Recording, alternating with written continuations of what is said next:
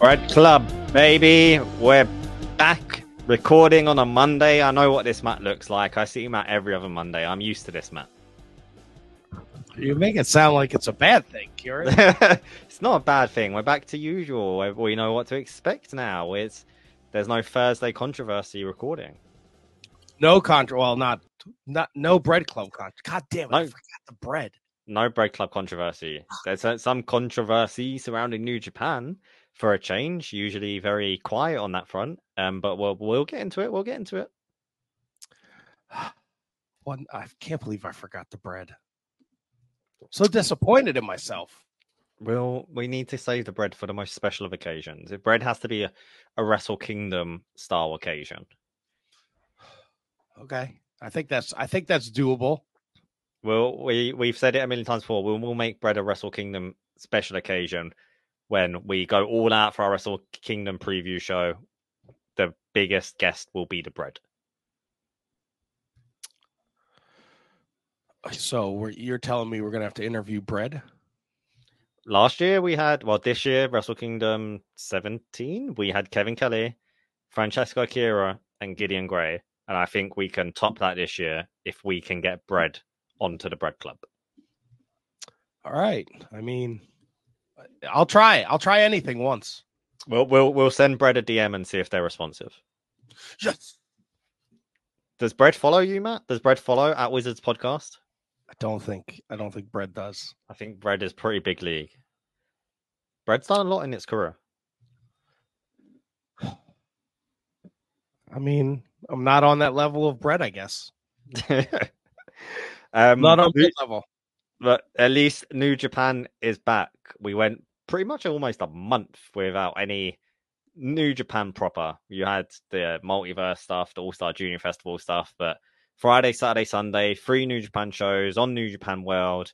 Um, everyone's back in. Uh, lots of people back in Japan. Uh, stories are in progress as we're we build up on this destruction tour. We had a couple of Zack Sabre Jr. defenses, a new debut, the start of the best of seven series, an injury.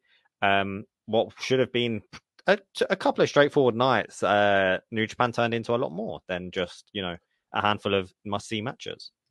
Yeah, and as we were as we had wrapped up last our last episode uh last Thursday, right? It was recent.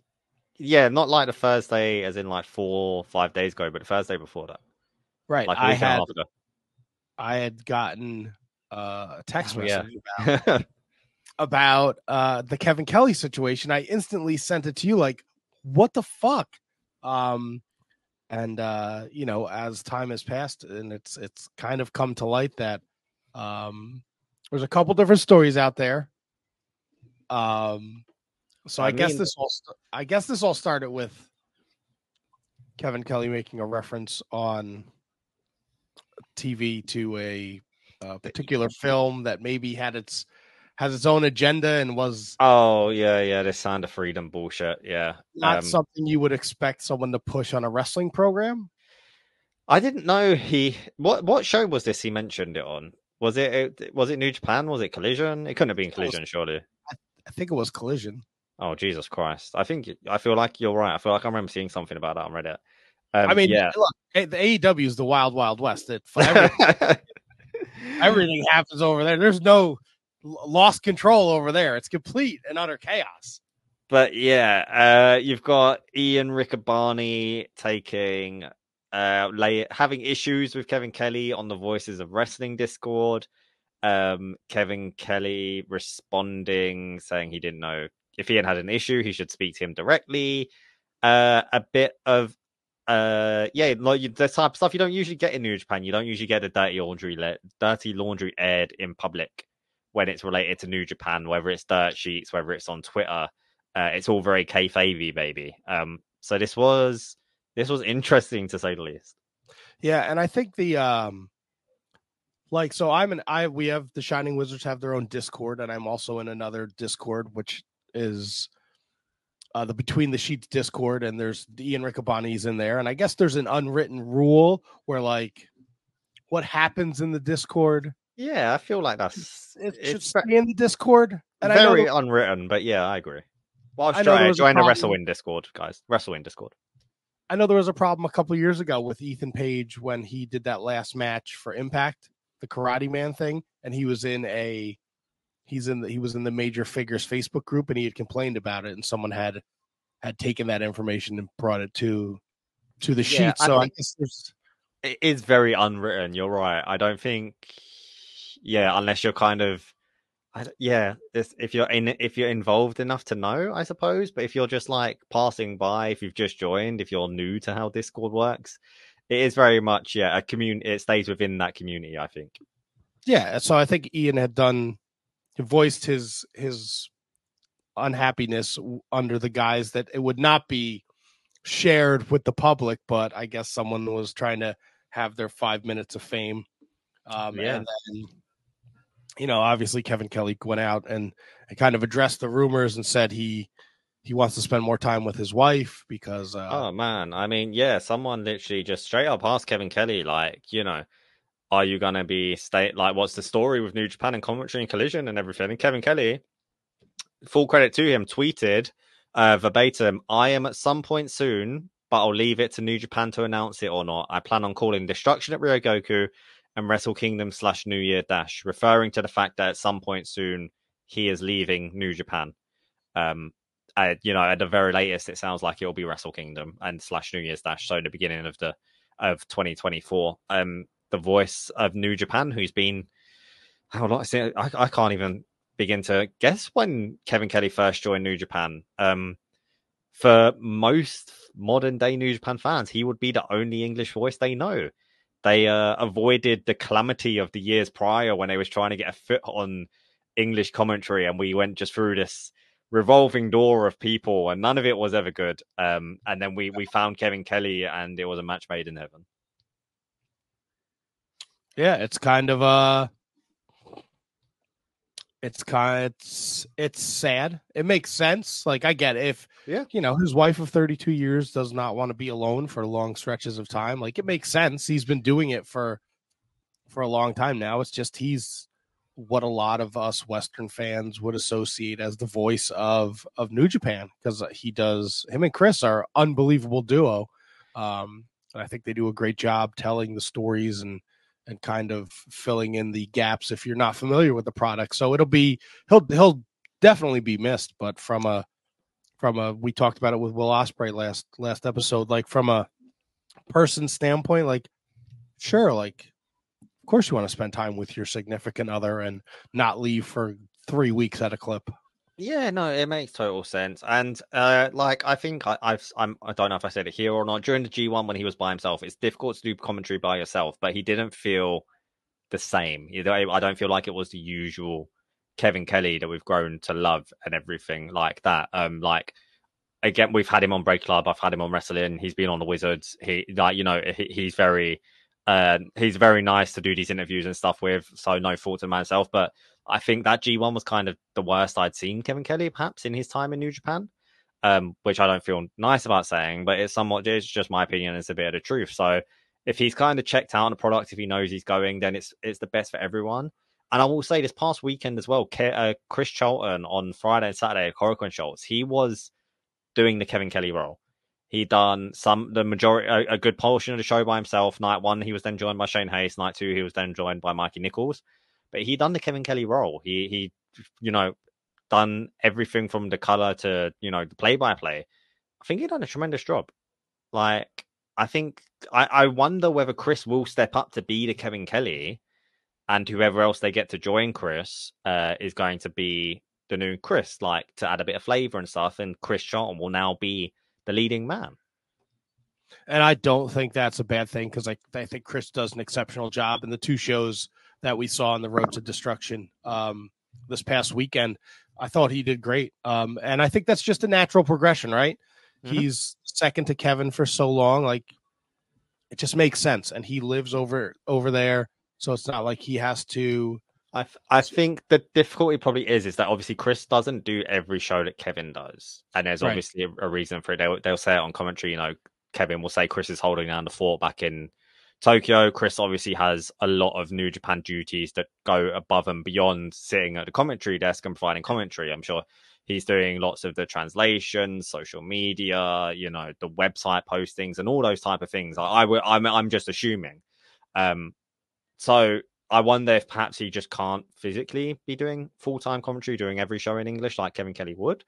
But you know, I, I, I certainly would love to see it. But Matt, I've got a question here. When when did you start watching New Japan like never missing a show? Oh God, uh, my memory is terrible as to because I know you've got the date tape, the, the videotape trading and all that stuff. But when we're talking New Japan World English commentary, it being very accessible, when did you kind of dive in? I want to say it was. Hold on, I'm just looking up the show because it was eight. Wrestle Kingdom eight, and we were at eighteen. So that's like ten years ago. It's like 2014. Uh, 2014, 20, it's 20. It's either eight or seven. Hold on, let me look at seven. It was seven. I'm sorry, it was seven. My point being, who, who can you remember? I've gone on to Kevin Kelly's Wikipedia page. His New Japan bit is woefully thin. But there's a few of the commentators that were on the table with him.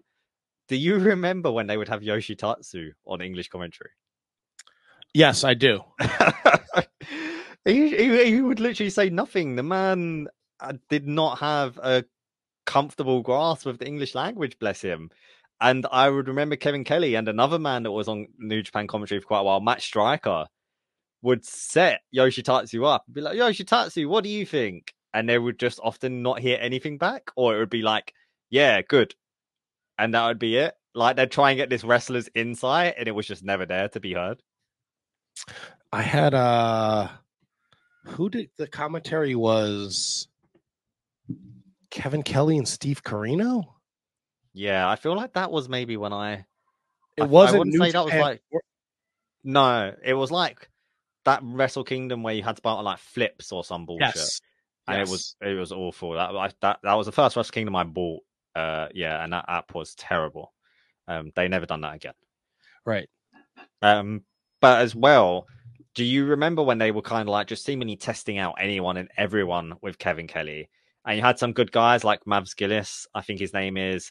Um, he done a couple of shows by himself potentially as well, or um, but also when they had Lanny Poffo on, and he just didn't have a clue. Like he was awful. If you go, I would love to go back and if I was allowed to post stuff on Twitter without getting in trouble from Asahi, post clips of Lanny Poffo on commentary for New Japan because the dude had no fucking idea who anyone was, what any moves were, just totally clueless. Like this was his first time ever watching professional wrestling. It was absurd how bad that man was. It looks like he did it in 2019. Lanny Poffo. Yeah. Damn, I thought it was a lot longer ago than that. Hold on, let me see if I. This is an interview. Hold on, I want to find. But they flew him into Japan and everything. We're talking. They they flew Lanny into Japan. Len, uh, yeah, Lanny Poffo into Japan to do commentary at the table. It looks like it was 2018. That sounds more right. 2019 sounded too soon. But yeah, it's going to be interesting now. Who are we going to get uh, to replace Kevin Kelly? Is it going to be someone we know? Uh, Can we get Gino Gambino back? Oh man, full time Gino, that'd be the dream. Full time Gino, full time Gino and Chris would actually be the dream. But I wonder if they if do they get someone known? Do they get someone we haven't heard of? Someone from the independents, like that you know has only if you, if you watch specific promotions. Um, because I think Kevin put out a tweet saying like they want whoever they get will be someone that can grow and grow with the product. So maybe they want you know someone that can be known just for New Japan. Interesting but no scoops from me. No scoops from you? I feel like that's a farce. I feel like you know something. None Is it to, you? None to say. Yeah, could you imagine? I wish. None to say on air. I think it. I think it couldn't. They. They. It had to. I think it was the the 2018 King of Pro Wrestling tour. I don't know, man. I I, I have no idea, but I want to find it now. Kevin Kelly will be missed. Yes, but what about what about action in the ring this past weekend, Matt? We uh, you got you start. I was so excited for Boltin Oleg versus Zack Sabre Jr. Uh, and uh, you know what? It. When I when I saw that that he was not in there, I knew I knew your little heart crumbled. Dude, I was sat in the doctor's waiting for my GP appointment, and it was like ten thirty, and I was like, "Let me just stick it New Japan on. I'll just watch it without the volume because I'm not going to be a dick and make everyone in this doctor surgery fucking listen to Chris Charlton." Uh, and like it starts with the announcer in the middle of the ring, and I'm like, "Something's off." They only ever do this when the subject when the cards changed. And I was like, God damn it! But then Ryohei Oiwa showed up, man. He looked great came out with Kaito. You know, he's only had a match or two in Noah um, since you know being on excursion, but the New Japan fans got to see his new gear, uh, and I think they had a, a, a great match. Um, and Zack Sabre Jr. I think this that was defense number thirteen for him. Yes. Um, another, you know, just another blinder is uh, in his continuing run as one of the best wrestlers, uh, of well, one of the best wrestlers period, but one of the wrestlers of the year this year for sure yeah, I don't, you know, and we're gonna get, uh, we'll talk about it. You know, they made the huge announcement for what's it, Dream Fest, Wrestle Dream, Wrestle Dream, whatever. Yeah. Fucking, bro, the amount of cocaine you have to do to come up with something allegedly. Um, I mean, Wrestle Dream was an old New Japan show. Very right. Once once upon a time. Once upon a time. I mean, I don't. You could make it. You know, um, now that Orange Cassidy is not your international champion, you could, you know, make a case that he's the most successful champion in, in professional wrestling. Zack Sabre Jr. Um, 13 successful defenses in the year. Yeah, I feel like out of all the big companies, surely, like Gunter, Gunter, Gunther, Walter, whatever, uh, he has bad had a great reign. Obviously, he's just broke the record and stuff. I don't know how many defenses he's had this year. Probably, I mean, outside of house shows, none of that bullshit. Yeah, probably not enough on TV.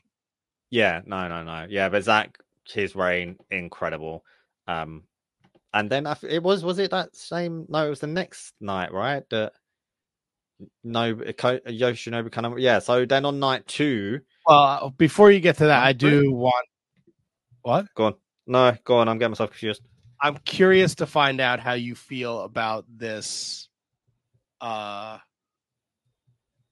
I'm not gonna lie, man. Suzuki, Narita, Despi, Honma, night one against Sh- Shooter, Wato, Lube, and Nagata. I'm excited for to see this this this best of seven thing.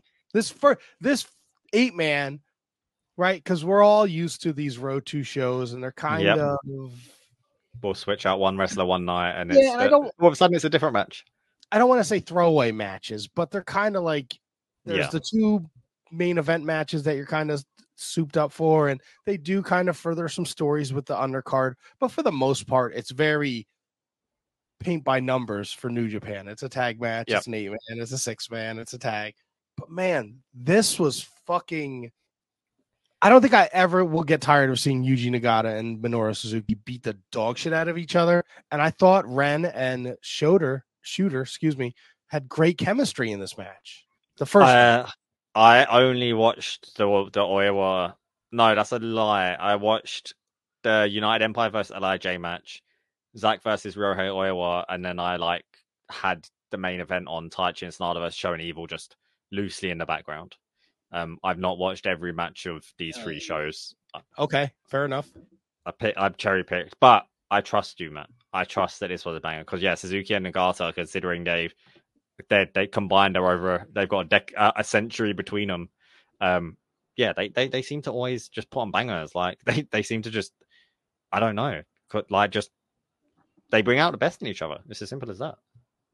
Yeah, I think it's you know, like you said, the years of them being in the ring together, like they just know what to do and they know how to get people invested and on their feet and and it was it was a lot of fun. And I was also super impressed with this this Callum Newman. What I wanted to get to because obviously well, I watched night one. I didn't cherry pick. I have been in such I, a I watched this jonesing one. for New Japan. I forgot about that he debuted on this one, and I was excited to ask your opinion because I've seen him on the UK scene, but this is your first exposure to Callum Newman. So, what did you think of Callum Newman making his New Japan debut? I thought they put him in a great spot where he could shine. Um, I, th- I thought he looked great. I'm excited to see what the future holds for him. And uh man, I, am just you know these these guys on on paper when you look at him, there's nothing. You know, he's just he just looks like a dude. There's mm-hmm. nothing special to him, but man, he gets in that ring and they they really they let him do his thing, and, and I'm excited. I will, you know, keep an eye on on Callum Newman to go along with the rest of the the young lions that that New Japan has currently uh, under their umbrella. I love that. Yeah, he's a young lion, but he's United Empire's young lion, so he's got that one green streak down his trunks. That's really cool. I really like that. As soon as he came out, I was like, they should have done that for Fujita. Let him have an orange stripe for TMDK. that would have been great. Um, but that's a really cool bit. But like, as soon as he, when he started hitting the ropes with Hiromu, and his whole thing is that he's the Prince of Pace, and I'm pretty Chris must, I'm sure Chris said it on commentary. He says, "Print, uh, Callum will say that no one can hit the ropes faster than he can." that boy moved, and the crowd, Korakuen lost their minds for him hitting the ropes. Like in that moment, he was the the the, the Japan audience and now have they falling in love in that moment from him just running back and forth hitting the ropes, duck, ducking and diving Hiromu before hitting a drop kick or whatever it was. a Oh, runner at the end of Frankensteiner. Um, but yeah, he, he, I, he hit those ropes insanely quick, and the Korakuen Hall crowd erupted for it. It was awesome to see. Yeah, and that uh, the spear that Tsuji hit on him was yeah beautiful. Absolutely, absolutely mur- murdered the kid on his debut. I wanted to uh, I wanted to murder my eyes because I watched the fucking main event. Like a fucking yeah. asshole. I don't know I what did, I don't know what I, to expect, Ciaran. I don't know why I do it to myself. What's wrong I with me? I didn't pay proper attention. I had it on shenanigans, of course. Uh, Evil and Show keeping hold of the titles. Another pin for Evil over Sanada.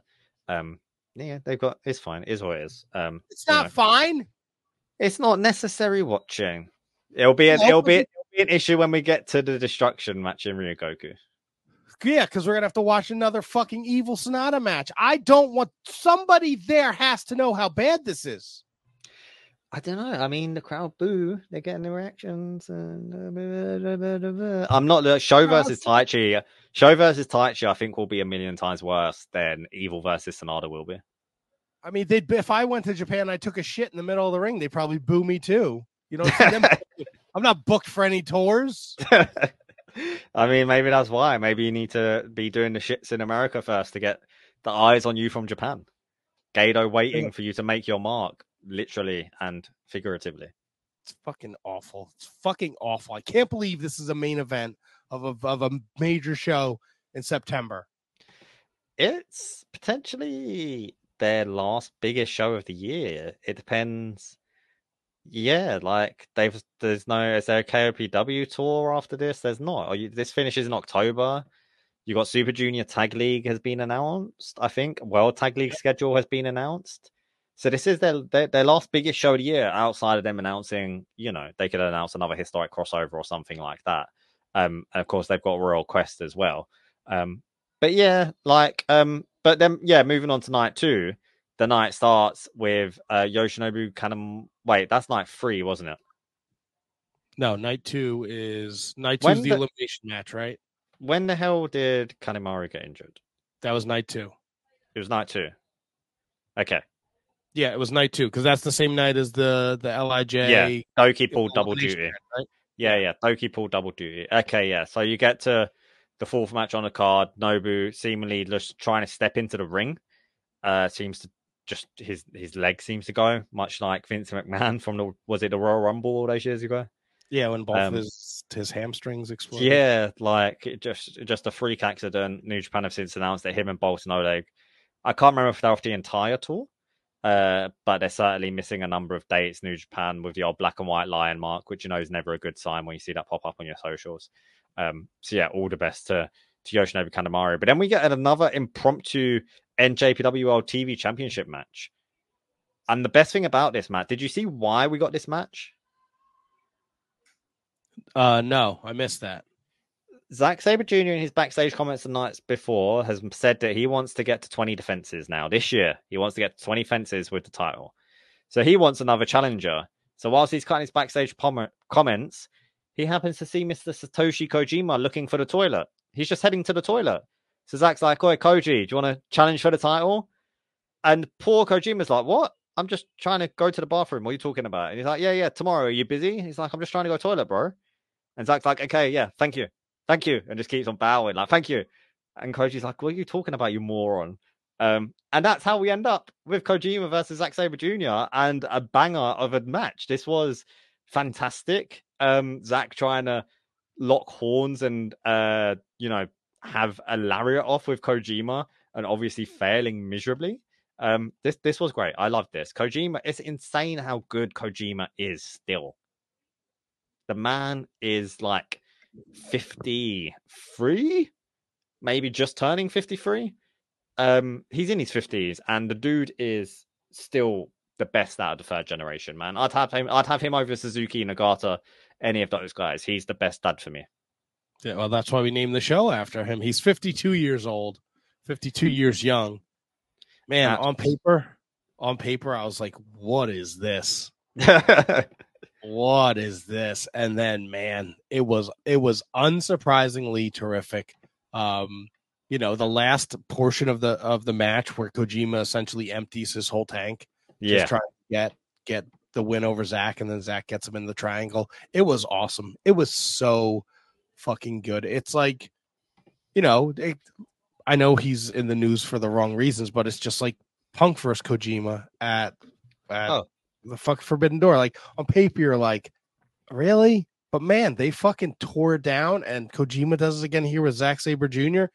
I mean, these guys were great dance partners. This is a match to go out of your way to watch, hundred percent.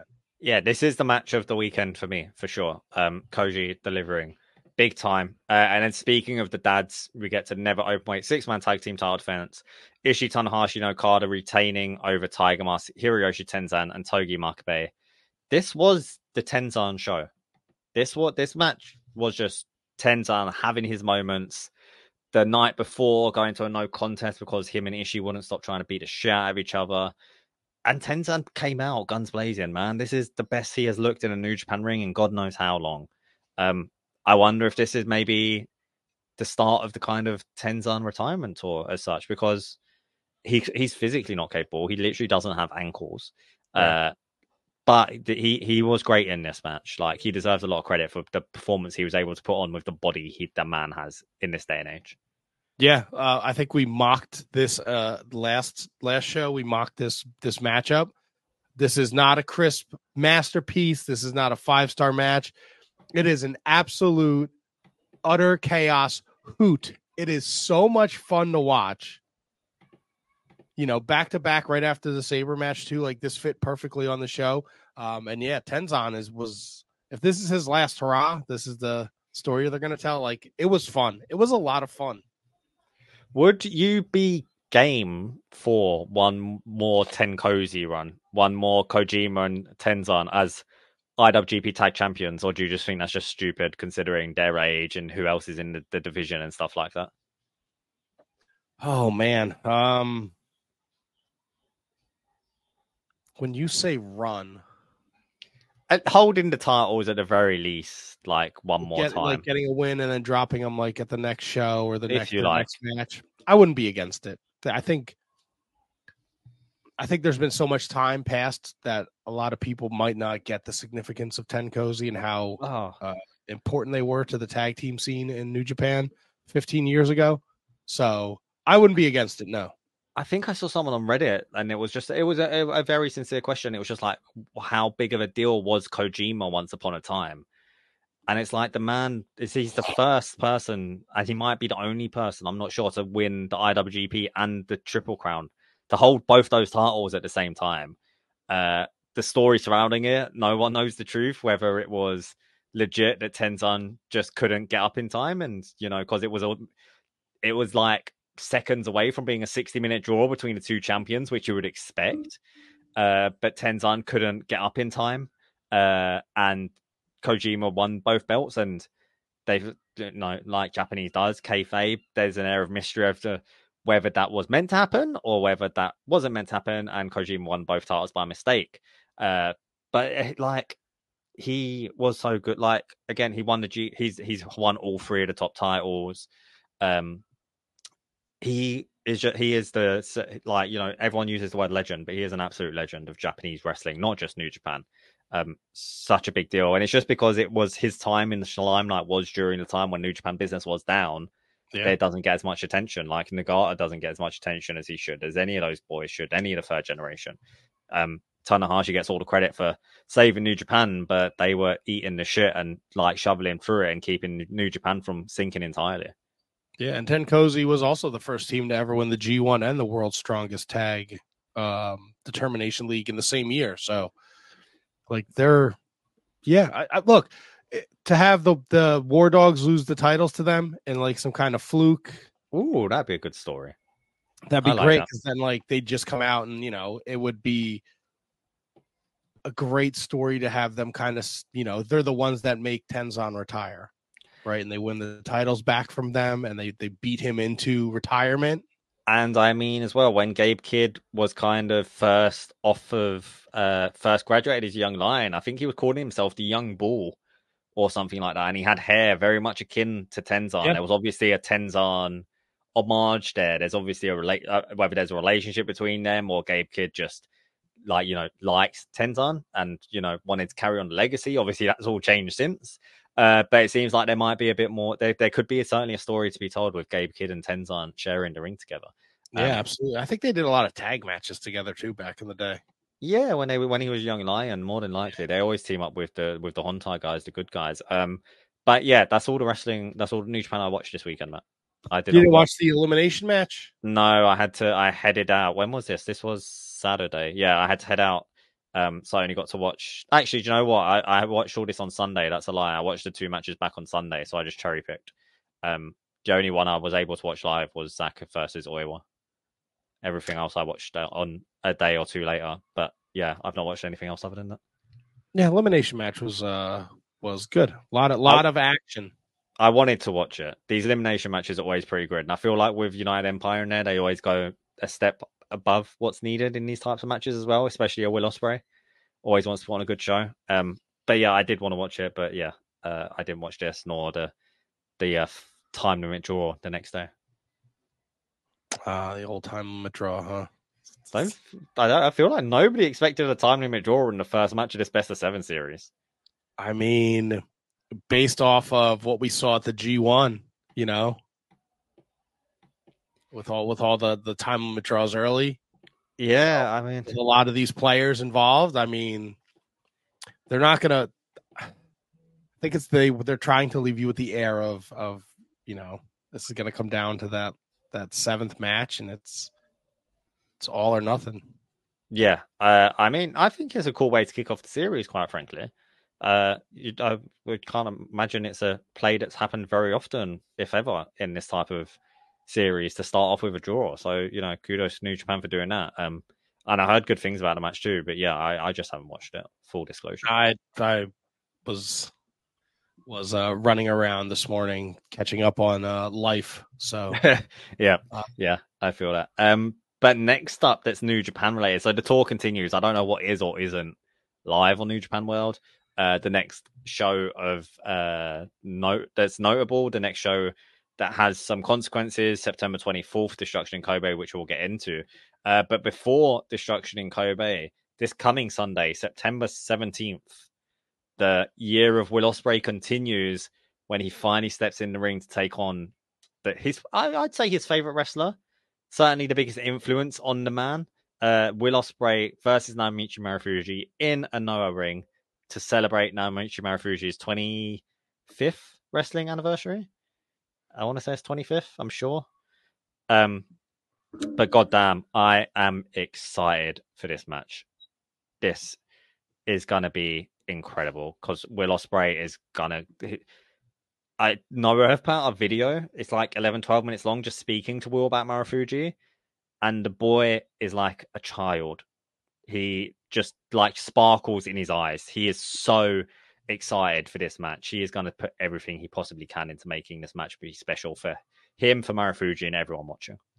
Yeah, and I don't think I don't think you'll be disappointed um, with how good Ospreay is and how good Marufuji is. I don't know if people are familiar with Marufuji's career. His his his his work is he was huge, a huge part of of Noah, um, and his win over Jun Akiyama to become the GHC heavyweight champion in 2006 was huge. If he was we... the first wrestler to win all five GHC titles. Like he is such an important part of pro wrestling Noah and the Japanese wrestling uh, industry. If we don't have Marufuji, we don't have like the wrestling we have today.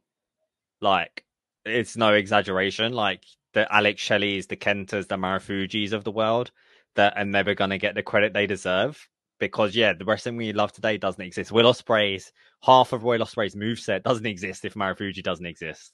Uh, Will Ospreay says in this interview, like he stole 70 percent of his moveset comes from Marufuji. Um, you can't overstate the importance of this man. Uh, I'm very excited for this one as well. And it's like Will Ospreay saying, like, he remembers like the first time he was watching Marufuji and he describes it as like when you're a kid playing with toys and you like you see something on the TV and you just forget about the toys you're playing with and you're just staring at it. He says that's what it was like the first time he saw Marufuji. Uh, like nothing else mattered. That he was, you know, he was just fixated and fascinated by this human being, this man, the things he was doing. Um, so that's going to be on Wrestle Universe. I'm assuming. I'm not sure.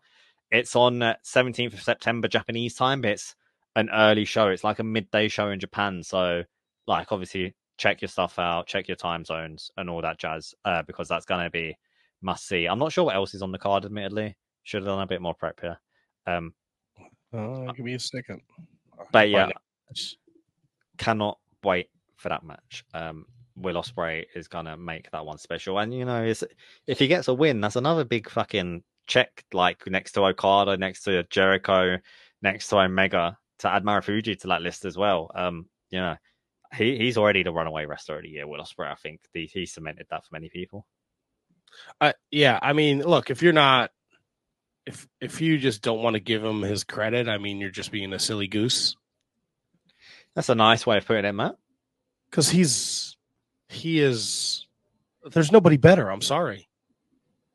Yeah, absolutely. There's nobody better right now in the world of professional wrestling than Will Ospreay. He's having match of the year quality matches after match of the year quality matches, no matter where he goes. Yeah, he's just one, the only one doing it on a worldwide level across multiple promotions. Uh, it, it's undeniable at this point. Um, but yeah, then as we uh, mentioned, September 24th is New Japan's next big show, and it's a biggie. Uh, you've got t- titles on the line. You've got Taichi versus Sho, KOPW 2023. You've got the IWGP tag titles. You've got special singles, two special singles matches, and the IWGP US title, UK title on the line.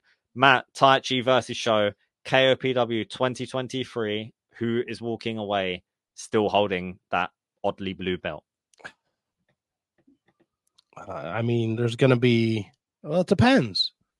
It's got to be Taichi. It's just it's, what? It's got to be Taichi. I would hope so. I hope just five guys. I mean, Uncle Noble will have a crutch, maybe. You know, he can be equalizer, equalizer to House of Torture. I uh, yeah, I mean, uh, we we don't know what the stipulation is going to be yet. I'm sure that's going to be teased throughout the tour. Um, but yeah, I think like just the whole Taichi being a heavyweight, and he's a big heavyweight uh, compared to Sho as well. But also, I would like, I, I, I wish it wasn't Sho, but I would like to see a junior heavyweight hold this title at some point, considering it's open weight. Like we have the never open weight title that like three juniors have ever held. Like Kushida and the Bushi are two that springs to mind. I can't remember if that was oh, and Ospreay won it when he was a junior still, I think. Um, but yeah, let, us treat this as open weight. Junior should be challenging it for for it more. I just wish it wasn't Sho that was the one doing it. I mean, look, if it gets it, it gets the title off of Taichi and you know opens up a whole nother world. Like the KOPW matches can be fun, but if you if it's two juniors, I mean, you could really you could really do some wild shit if it's two juniors who are real acrobatic and can do some crazy shit in the ring. So yeah, exactly. It'd, it'd be a nice change of pace. Um, IWGP Tag Team Championships, uh, Bishamon defendants against TMDK, Shane Haste and Mikey Nichols. If TMDK win, they will become the 100th team to win these titles the 100th reign. Sorry, so I think Bishamon like you know would be like the 97th or 99th reign or whatever it might be, but they will become the 100th uh, if they can topple Yoshihashi and Hirooki Goto. I'm pulling for TMDK, man. I, I just want to see these boys with a title. It's, they deserve it. Yeah, no, I'm with you. Uh, you know, the Aussie Open blip uh kind of kind of led the titles back to uh uh but uh I, I would love I would I think I think something you know, and look, we've all talked about how great Bishamon is. They they got snubbed a couple years in a row here. Um for being mentioned as one of the best tag teams in wrestling, but I think I think we need to to to to I think the, the division needs some some fresh fresh blood here, and I think TMDK is the tag team to do it. Shane Haste is unbelievably talented, and he's his personality is he's off so the charts. Fucking funny, man. Uh, and Mikey Nichols also super talented. So putting the straps on them would be great. Uh, to, and it would kind of you know change the atmosphere of the tag team division. Yeah, I, I'm fully for it. Let's let's strap TMDK up to the nines. Uh, special singles match: Shingo Takagi versus Great-O-Khan. Um, I see Shingo walking away with this. He's taken a lot of L's in the past few months. I feel, um, and Great-O-Khan just seemingly can't get a big win to save his life. Bless him. Uh, he, he's constantly eating shit. Um, but yeah, I I I I, I expect Shingo to win this. Do you see? I feel like after the Great-O-Khan's G1, where he has kind of seemed a little despondent and he couldn't get a win, I feel like we might get a different version of the Great-O-Khan in this match, and and maybe he rights the ship. It'll be fun though. I hope. Yeah, yeah, I, I think this will be a good one. Tetsuya Naito versus Jeff Cobb, being officially a special singles match, but Tetsuya Naito has said if he loses, he will give up his right to face to be in the main event of Wrestle Kingdom. He'll give that up to Jeff Cobb even though the office aren't uh, acknowledging it, even though because of Okada, there's no longer the briefcase, there's no longer the right to cut the right the winner's right to challenge contract. Uh, Tetsuya Naito making himself one with a bit of A3 paper and a sharpie, um, which Jeff Cobb tore up, and Tetsuya Naito has since taped up. Uh, but yeah, this one, you know, Naito's obviously going to get the win back here, and he's going to head into to Wrestle Kingdom and you know he's confirming his Wrestle Kingdom spot here. Yeah, still, I think you know Jeff Cobb, Naito. I mean, sign me up. The the elimination match that they had in night two was awesome. Jeff Cobb eliminates Naito last um, to kind of add a little fuel to this fire. But you know what you're signing up for. Naito's on this trajectory to be in Wrestle Kingdom main event, and Jeff Cobb is just so fucking good, and I don't think he gets the, the, credit he deserves. So to put these guys in the ring together as the semi main for this first night of this destruction uh, tour in Kobe uh, is is no brainer, and this match is gonna fucking deliver. And then in the main event, the match most people are probably looking to forward to most on this entire tour, I would say. Uh, the IWGP US Brackets UK Heavyweight Championship match. That's how it's officially listed on the New Japan website. Uh, Will Ospreay defending his IWGP US slash UK heavyweight title against Yota Tsuji. Uh, this is this should be absolutely incredible. Like Tsuji is so big but so lightning quick. The same as Will Ospreay. They're gonna. I feel like these two are just gonna mesh really well, and I think we're gonna see a thing or two we just haven't seen before in a wrestling ring. Like these two are gonna pull something really unique out of the book. Yeah, and I think that's going back to our, our earlier conversation about Ospreay being wrestler of the year, like he's not every match is different, right? He plays to the strengths and the mm-hmm. weaknesses of each individual that he's in there. So the Omega match is different than the Jericho match, is different than the Marufuji match, which will be different than the Tsuji match. And Tsuji, like you mentioned, big guy moves like a cat. Like they're going to do something special here, and I'm super excited for it, especially because we've seen the trust that New Japan has in um, Ospreay and Tsuji to bring Tsuji back from excursion, put him right in the main event, put him in LIJ. Um, this is the, the, another big stage for him, uh, and I think he's going to deliver. I think this match is going to be a home run. I'm assuming an Ospreay win. Part of me is wondering if they pulled a rug here a bit, uh, but you know, I think it depends perhaps on outlying factors, the Ospreay contract situation. But of course, they've already teased Zack versus Will for Royal Quest 3 in London. Um, but I mean, Tsuji versus Zack wouldn't exactly be a bad match. It wouldn't be one that I'd be upset seeing. Uh, but yeah, Will versus Zack, you know, this Royal Quest 3, them two, you'd assume main eventing uh, in London, in the UK, would be a really big deal. Um, and then now that I'm thinking, saying that as well, it kind of feels like just kind of another another tick for Will Ospreay to say, I've done that in New Japan now. Let's move on to the next challenge, which, you know, would be AEW. Like, you know, headlining the copper box against a fellow Brit and getting more than likely the win. Um, I feel like that's another tick box exercise for Mr. Will Ospreay. So we're going, or he's going all in on 2023. Man, uh, let's say Hope is going all in on staying with New Japan Pro Wrestling. I um, agree. Um, Who I don't see. We talk. Look, since the last time we got together, more nonsense. I don't know anyone that wants to be part of that. I'm sorry. Maybe to go in once in a while and work a show there, but do I you mean, really want to be in that environment all the time? Did you see Will Ospreay's tattoo? Yeah, he got his first tattoo. Yes, but I don't think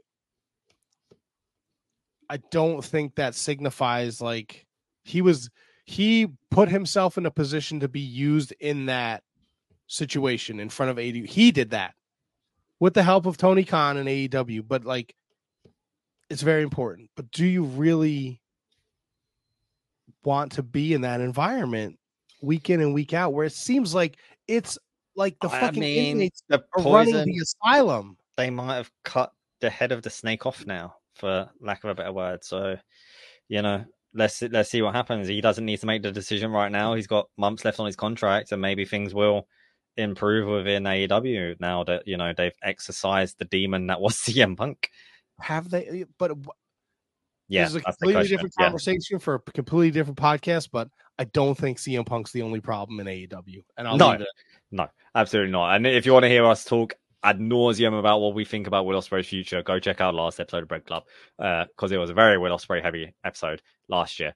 Um, but one more match announced that I was not expecting to wake up to on Sunday morning following Collision. Bryan Danielson versus Zack Sabre Jr. October 1st, AEW's WrestleDream.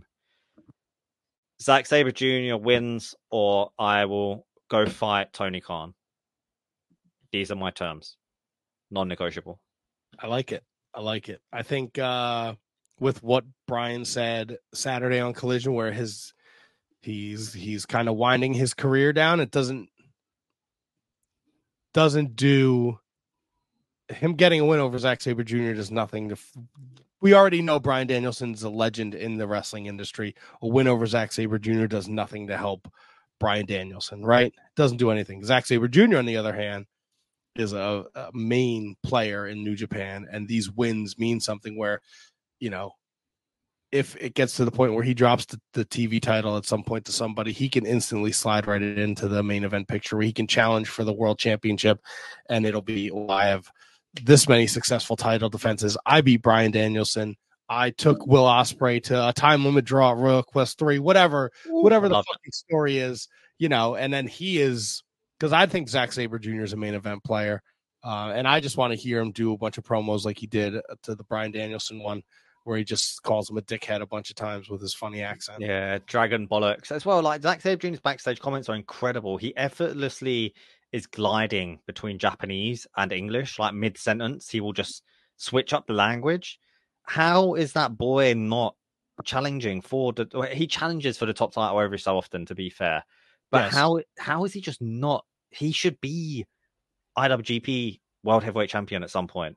Like he's done wonders for this NJPW World TV Championship. I think it's just such a missed chance, and it just seems so obvious. Like the crowd love him. He's a faction leader now.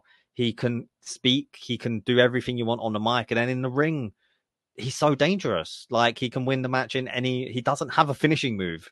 If you, what is Zack Sabre Jr.'s finishing move? One of twenty submissions and one of fifteen different roll ups, and he's got the Zack driver. Like he's such a he, he every match he's in is exciting when it, of importance because it can believably end at any point.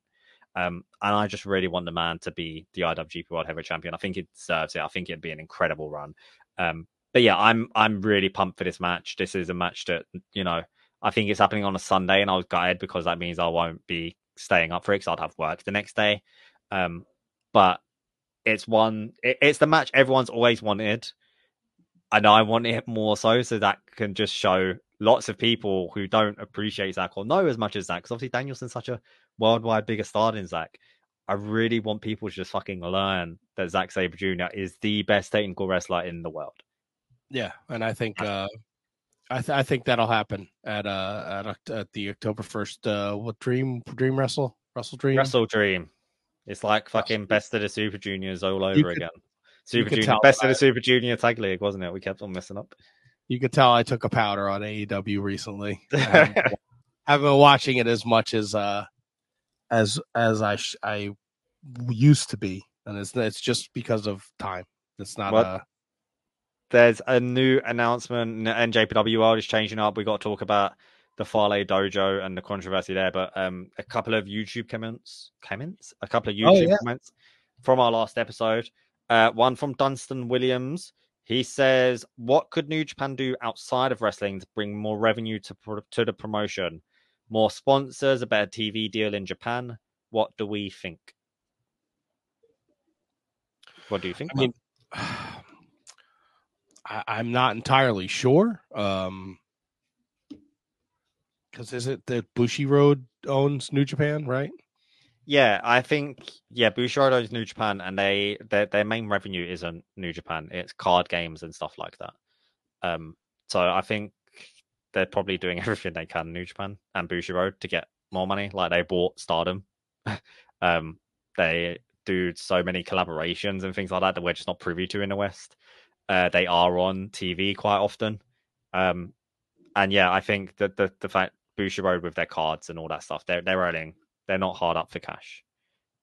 Yeah. Now, if you're looking for, I think maybe a better question is like, how would they get themselves more exposure over here in the in the states? Maybe might be a better question. Um, I just I don't know. There's the Sorry, I've been but battling a cold for like the last week and a half. So, um, you know, I don't know. There's there's a lot of wrestling over here, and uh, I know they have their program on the AXS TV channel, but not everybody here gets access. I don't get access, and I don't have regular cable. I stream. I got rid of the cable box a long time ago. Um, and the time, you know, it's. I mean, we've been very open about if if if we miss a Road to Destruction show and there's there's there's a good chance we're not going to go back and watch it, right? If unless there's something that you have to see. So, and there's the time difference. You know, I don't have the luxury of staying up till one, two, three o'clock in the morning every night to watch a three-hour show. Um, but I think you know they did the working thing with MLW. I know they're bringing Minoru Suzuki to MLW. The stuff with AEW, you know, they're it's kind of like that old saying: you can lead a horse to water, but you can't make them drink it. Like you, they could, they're leading you to where you can find these guys. You just have to make a conscious effort to sign up for New Japan World and make time to watch some of these shows. Yeah, I'm. I'd like as well. I think that some there was recently like some revenues released from Bushiroad, who own New Japan, and it broke down. You know, we made this much from New Japan, we made this much from Stardom, we made this much from card games, and then you know you got year on year, whether it was up, whether it was down, etc., etc. And there was comments, and I can't remember if comments were from Ohbari or someone, but it was someone high up in New Japan, and they basically they they straight up said AEW has obviously hurt them because any waves they were making in America have now you know, those waves have taken a big hit. They're not as strong because AEW now exists. Um, and you know, that's no secret. That's pretty obvious. Um, yeah, I think that AEW took has taken all the steam out of New Japan sales in the West. Like people watched AEW for the Kennys, for Jericho's, you know, Moxley as well. You know, Juice Robinson, uh, Jay White, you know, and now potentially Will Ospreay going. Like, you don't need to watch. Not so these people don't need to watch New Japan quite frankly. Um, but another comment from Scott George. He said he's so mad that Matt had a barbecue and still didn't eat bread on the stream since he had enough to feed a third world country. Get it together, Matt. I know it's and you know that's why I said I should have brought. There's still like a rolling cart full of potato rolls that are eventually going to go bad. I was about I to say they must they must already be bad, man. No, the potato rolls they do well. They hold long, but it's we're getting there. Like they probably should go in the garbage this week. And um, Dude, I can't more... eat fucking I can't eat fucking hot dogs every night, people. I'm sorry. I'm trying to do the best I can with all the leftovers. One more comment from Julian, as always. Always appreciate you, mate. Um, he uh, talks about you know meeting All In, his weekend at All In and stuff. Um, seeing all the New Japan guys at the Rev Pro show and being part of history in Wembley really made up for the fact that he got home at 1 p.m., slept for an hour, and then went back to work at 3 p.m. Um, but yeah, no, a lovely long comment talking about his experience in the UK that weekend because he flew over from Germany. Uh, so thanks as always for the comment, Julian. Go check his stuff out, Wrestling Infos uh, podcast. He's got in, it is in German, but he's got English interviews as well. Uh, so go show him some love. Uh, but Matt, we got a couple more topics to talk about before we. We do, but I also I also got a comment uh, in the Shining Wizards Discord. Ooh, from uh, from our friend Hardvark, and he said this week's Bread Club was a good listen. It's interesting to see Matt with a different host and dynamic, an enjoyable listen and way to learn about Japanese wrestling and how Ciaran knows everyone. On the bread thing, need, on the bread thing, you need Japanese bread in a can. What is that a thing? It must be. Why would he lie to us?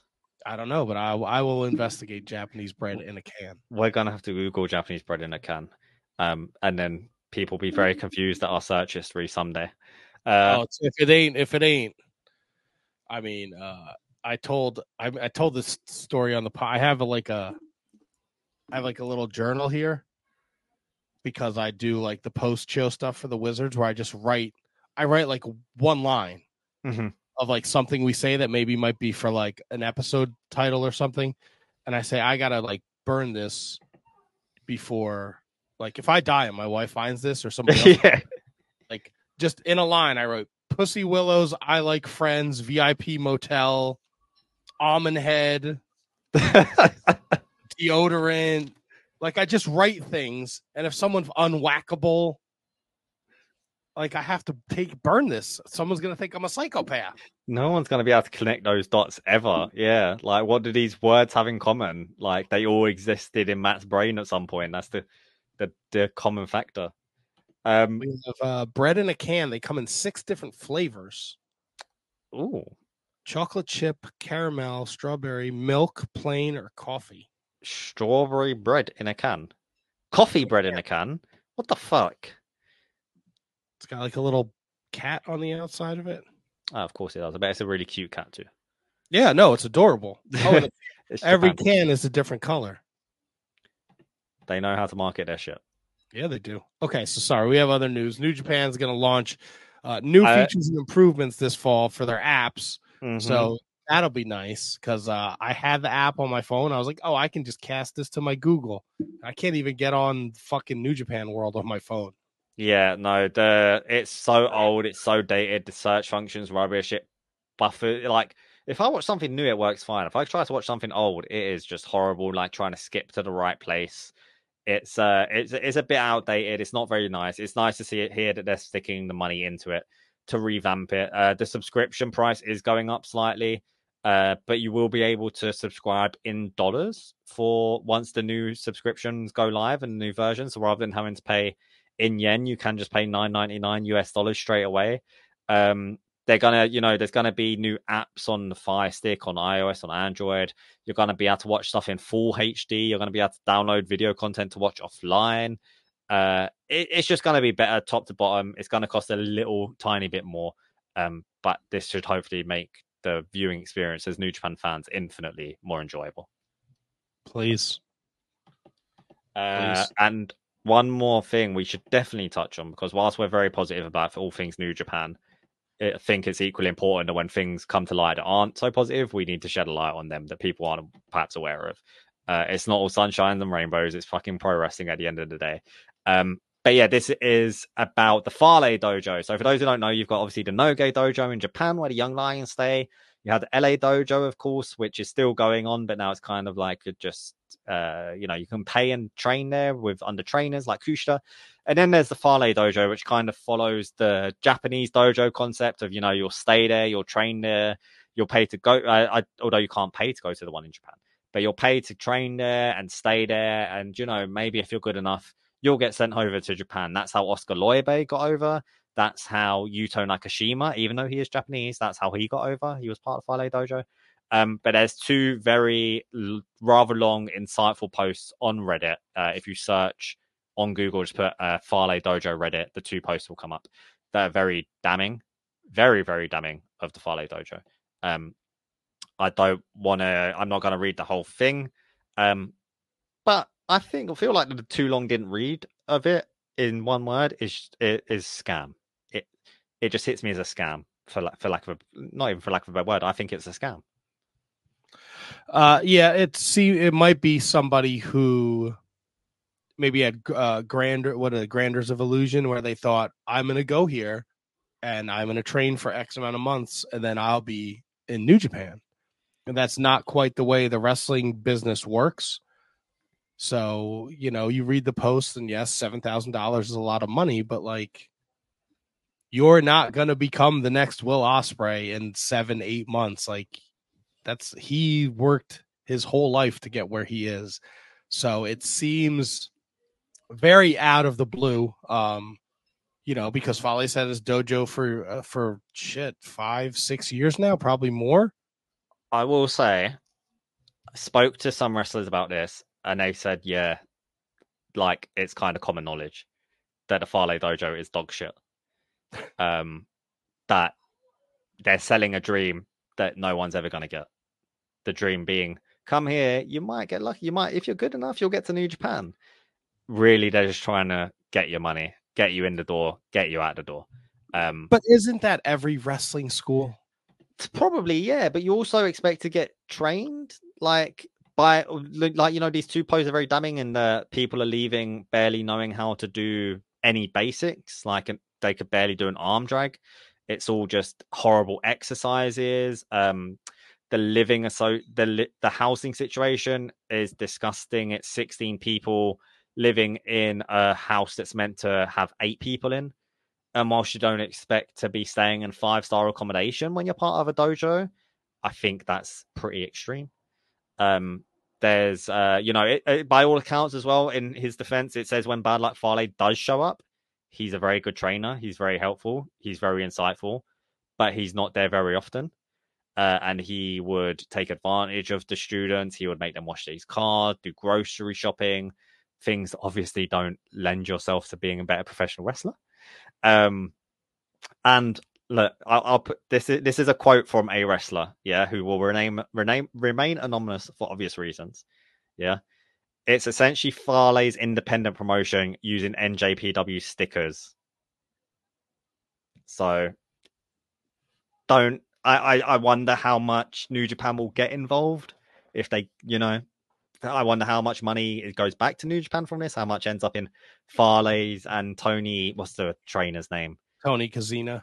Yeah, in his pockets. Um, because yeah, like the, the, it's it's very damning about Tony Kozina, uh, saying he can switch on a flip. He can go from trying to train you yeah, nice to throwing a chair across the the room and trying to hit someone with it and I mean, he's he's always he's had that. I remember when we first started the podcast that he was associated with Davey Richards, and they like held up an independent promoter in the states. Like it's no surprise. Like you had been, you sent the rundown this morning, and I was very unaware of this situation, and you had been kind enough to send me the links. I read through it, and when I saw that Tony Tony Kozina was the head trainer, I was like, of course, this guy's a fucking. The guy's a piece of shit that yeah, very, very, very, very much a piece of shit. So it's probably not a surprise that this guy who's now running a dojo, who is a piece of shit, isn't providing the best training, isn't providing the best environment. And look, I'm sure these people aren't naive. They're not going in expecting not to be pushed to their limits, and they're not expecting to go in and perhaps throw up because they've worked so hard. Um, but clearly, it's going a step beyond that. Um, you know, I, I think in today's society, there's no excuse. There, there's no way to say to call someone again from the Reddit post of someone's experience to call someone a faggot, and you know, there's no way to say that word this this day and age. Basically, there's no right. you know, um, to in in his defense, it says like he would call people a pussy, and I feel like that's a situational one. Like I'll call my mate a pussy if he doesn't want to go on a roller coaster if we're at a theme park. But that's obviously very different to if someone's struggling and passing out during an exercise and calling them a pussy. Of course. Yeah. Um, no, there's but yeah, there's not that situational awareness for the word faggot. That that's just a, a no go. And you know, sorry if that's just saying that word upsets anyone. Um, but yeah, it, it is very damning. Obviously, hopefully New Japan look into it because it sounds like a fucking shit show, even if it's exaggerated in the posts. I I don't think it is just from what I've heard and uh, separately. Um, but yeah, I, I'm not holding my breath for New Japan to step in and quite frankly give a fuck about what's going on. Yeah, you don't you don't uh you don't need your you don't need your your brand associated with that if uh you know this is look it's wrestling school it's not supposed to be easy but you know if some of these accusations are are even remotely you know a, a, a quarter true like you can't have 16 dudes living in a fucking rundown sh- shack and you can't be running these kids who have concussions until they fucking pass out and then dragging them out onto the the concrete and leaving them in the fucking New Zealand sun with some trainee just to watch over him to make sure he doesn't fucking die. Like, what are we doing here? Yeah, I mean, to, to quote it as well, people are given massive discounts, and they if they consider leaving as a retention tool, this can drop to as low as one thousand dollars from seven thousand dollars, and someone might be told the office sees something in you to try and make them think, oh, like you know, I've got a chance here, and obviously it's just chatting shit. Like, how would the office know about you know one of these eighteen people? You know, it, it, it's clearly selling a dream that doesn't exist. And I feel bad for people because what other choice do they have if you're in New Zealand? It's not like New Zealand has a thriving wrestling community. What are your choices? To hop on a plane to Australia and go on the independent scene, or hop on a plane to try go Japan where you're not gonna be able to speak the language? Like this is really it's a chance, it's a dream, but that's then they're, they're selling hope of that, and that's obviously just yeah horrible bullshit. Um, yeah, not not a fan like of any of this, obviously. Um, and hopefully something does happen. Yeah, hopefully they can get to the bottom of it and right the wrong and and fix fix it. But it's man, it's pro wrestling. Like there's a then you can go, you'll go, you'll find the Reddit oh. posts. There, there, there's but like you can't you can't talk. To, you know, you can't support your friends and other. Pro, it's just stupid. Like Oh yeah, like, yeah. wrestling, but like we dealt with that when we first started the Shining Wizards podcast. Like, so and so doesn't like so and so, so they can't be on your show. And I was like, "Fuck you!" Like, this is not their podcast, and I don't give a shit if somebody you associate with doesn't like somebody we're gonna have on as a guest. Like, don't fucking listen. I don't know what to tell you. It's fucking carny bullshit. it really is. It's the most ridiculous shit. Uh, some of the shit, Ciaran, I have stories from when we first started doing this podcast and we were heavily involved in an independent promotion here in New Jersey. Some of the fucking stories I could tell you, you would be like, what is wrong with you? Conversely, I went to a wrestling show in a library and had a fantastic fucking time, and someone got put for a table like five centimeters from my face. I shit myself. It's great. How man. how do we do a wrestling show in a library? Is there a ring? Yeah, yeah, yeah. Full ring, chairs around, everything. It really? was yeah, it was fantastic. Great little venue for it. Um, was Gideon Grey? Gideon oh. Grey was there. Gideon Grey is part of the reason I went. Gideon Grey versus Jordan Breaks. They had a pure rules wrestling match. Um, Gideon Grey, he won't tell you, but he is a very fucking good technical wrestler. Uh, a proper student of the catch as catch can style and everything British wrestling style. Uh, it was fantastic to see him in that environment because he doesn't do it often, um, which is why I went out my way to go to the show. Uh, Michael Oku was on the card. Um, I can't remember if there was anyone else of note as such on the card outside of the British wrestling scene. Um, yeah, I had a great time. It was really cool to go to a show in a library. Uh, the drinks were cheap. It was free beers for ten pound, free big nice. cans of oh, beers yeah. for ten pound. Uh, I put five pound in for the raffle when I won this T-shirt. I got second place. Purpose Wrestling. It's it's so soft. I'm gonna wear the shirt all the time. It's so comfortable. Like um, but yeah, uh, I thought it'd be funner to end on the note of wrestling in a library than on Bad Luck Fale being a prick. Carney, I got a bell. This is this is going to be the name drop bell for you. Every time you name drop somebody that you are friends with in the wrestling business, I'm going to ring the bell. Well, once this once this starts recording, you're going to be pressing that nonstop. Once this stops recording, I'll, I can tell you some stuff off screen. Oh, this guy's always got something up his sleeve. I love this. uh, but yeah, I think that's it for, for Bread Club this week. Short and sweet. There's not been much in terms of New Japan in the ring. Uh, but when we're back in two weeks, we'll be the, the day after that big September 24th show. We'll be back to talk about uh, the Will Ospreay Marufuji match to preview the upcoming shows. I'm sure there'll be some more WrestleDream stuff. Uh, see what New Japan talent are going to be rocking up there. Um, yeah, I, it's uh, another two weeks to come. Lots more New Japan to come in that time. Yeah, it'll be. uh You know, there's the calm before the storm. We're starting to get into. We're gearing up for we Wrestle into it. Super yeah, Junior Tag so. League's been announced. World Tag League's been announced. Hopefully, we get some cool teams over there. I'm rooting for West Coast Wrecking Crew. Um, nice. but, yeah. but, they just but, they just won a bunch of gold over here in the states last night. Oh, did they? Yeah. Oh, good. I love those guys. Uh, but yeah, we'll be back in two weeks. Give me a follow on Twitter. Dark it says down there at KieranRH93. Uh, more importantly, check out Wrestle In at Wrestle I double N. Um, cut some interviews in the pipeline that I need to finalize. Uh, hopefully, a couple from New Japan, one from AEW. Uh, wrestle in uh, patreon.com slash wrestle in too. Um, yeah, all that good stuff. Just uh, go go to the Twitter at wrestle I double N, uh, and you'll get everything you need. But Matt, Wizards podcast recording tonight. What's happening? Yes, I, I do. I do want to ask, and you can tell me off the air. But I do. It do you get a response from AEW media, social the media people over there? Yeah, always telling me no. At least they fucking respond to you to tell you no. Um, we'll we'll, we'll make sure. Well, let's check who. I'll confirm with you off air that we're emailing the same person. Fair enough. Fair enough. Although I did, you know what? I can't say they always said no because they did get a Sonny Kiss. Why? While uh, uh, he was under contract, so uh, I you can't. that's one. That's one more than me.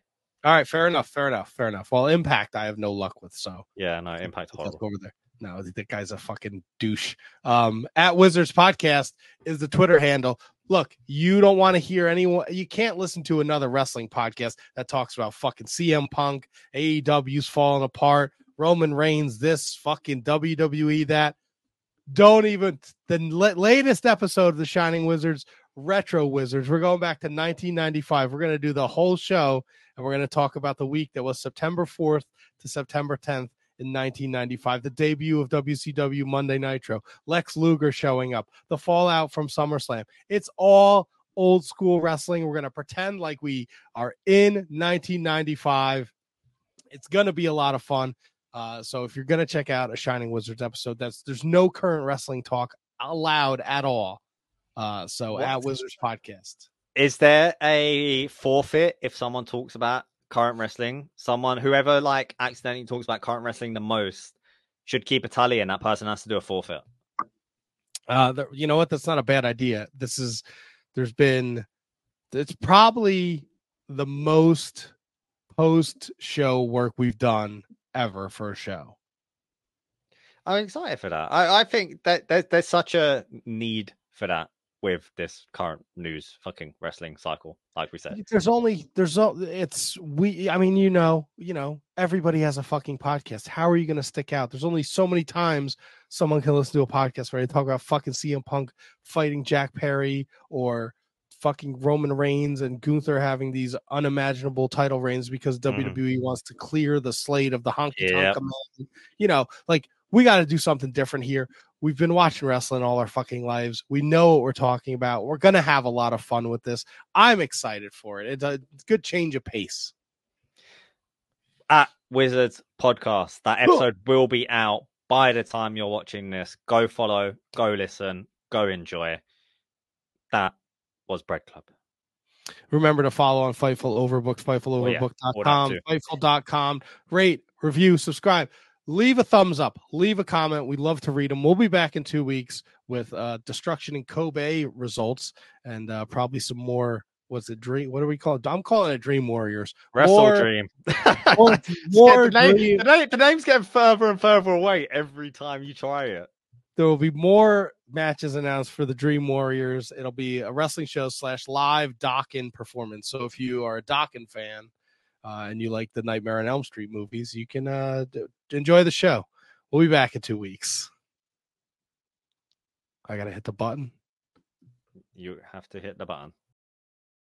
BetMGM has an unreal deal for sports fans in Virginia. Turn $5 into $150 instantly when you place your first wager at BetMGM. Simply download the BetMGM app and sign up using code Champion150. Then Place a $5 wager on any sport. You'll receive $150 in bonus bets, regardless of your wager's outcome. And if you think the fun stops there, the King of Sportsbooks has plenty of surprises in store. Check out daily promotions, same game parlays, live bets, and so much more. Download the app in Virginia today and get $150 in bonus bets instantly from your first wager only at BetMGM. BetMGM and GameSense remind you to play responsibly. See BetMGM.com for terms. 21 plus only, Virginia only. New customer offer, subject to eligibility requirements. Rewards are non withdrawable bonus bets that expire in seven days. Please gamble responsibly. Gambling problem? Call 1 800 Gambler. Promotional offer not available in Washington, D.C.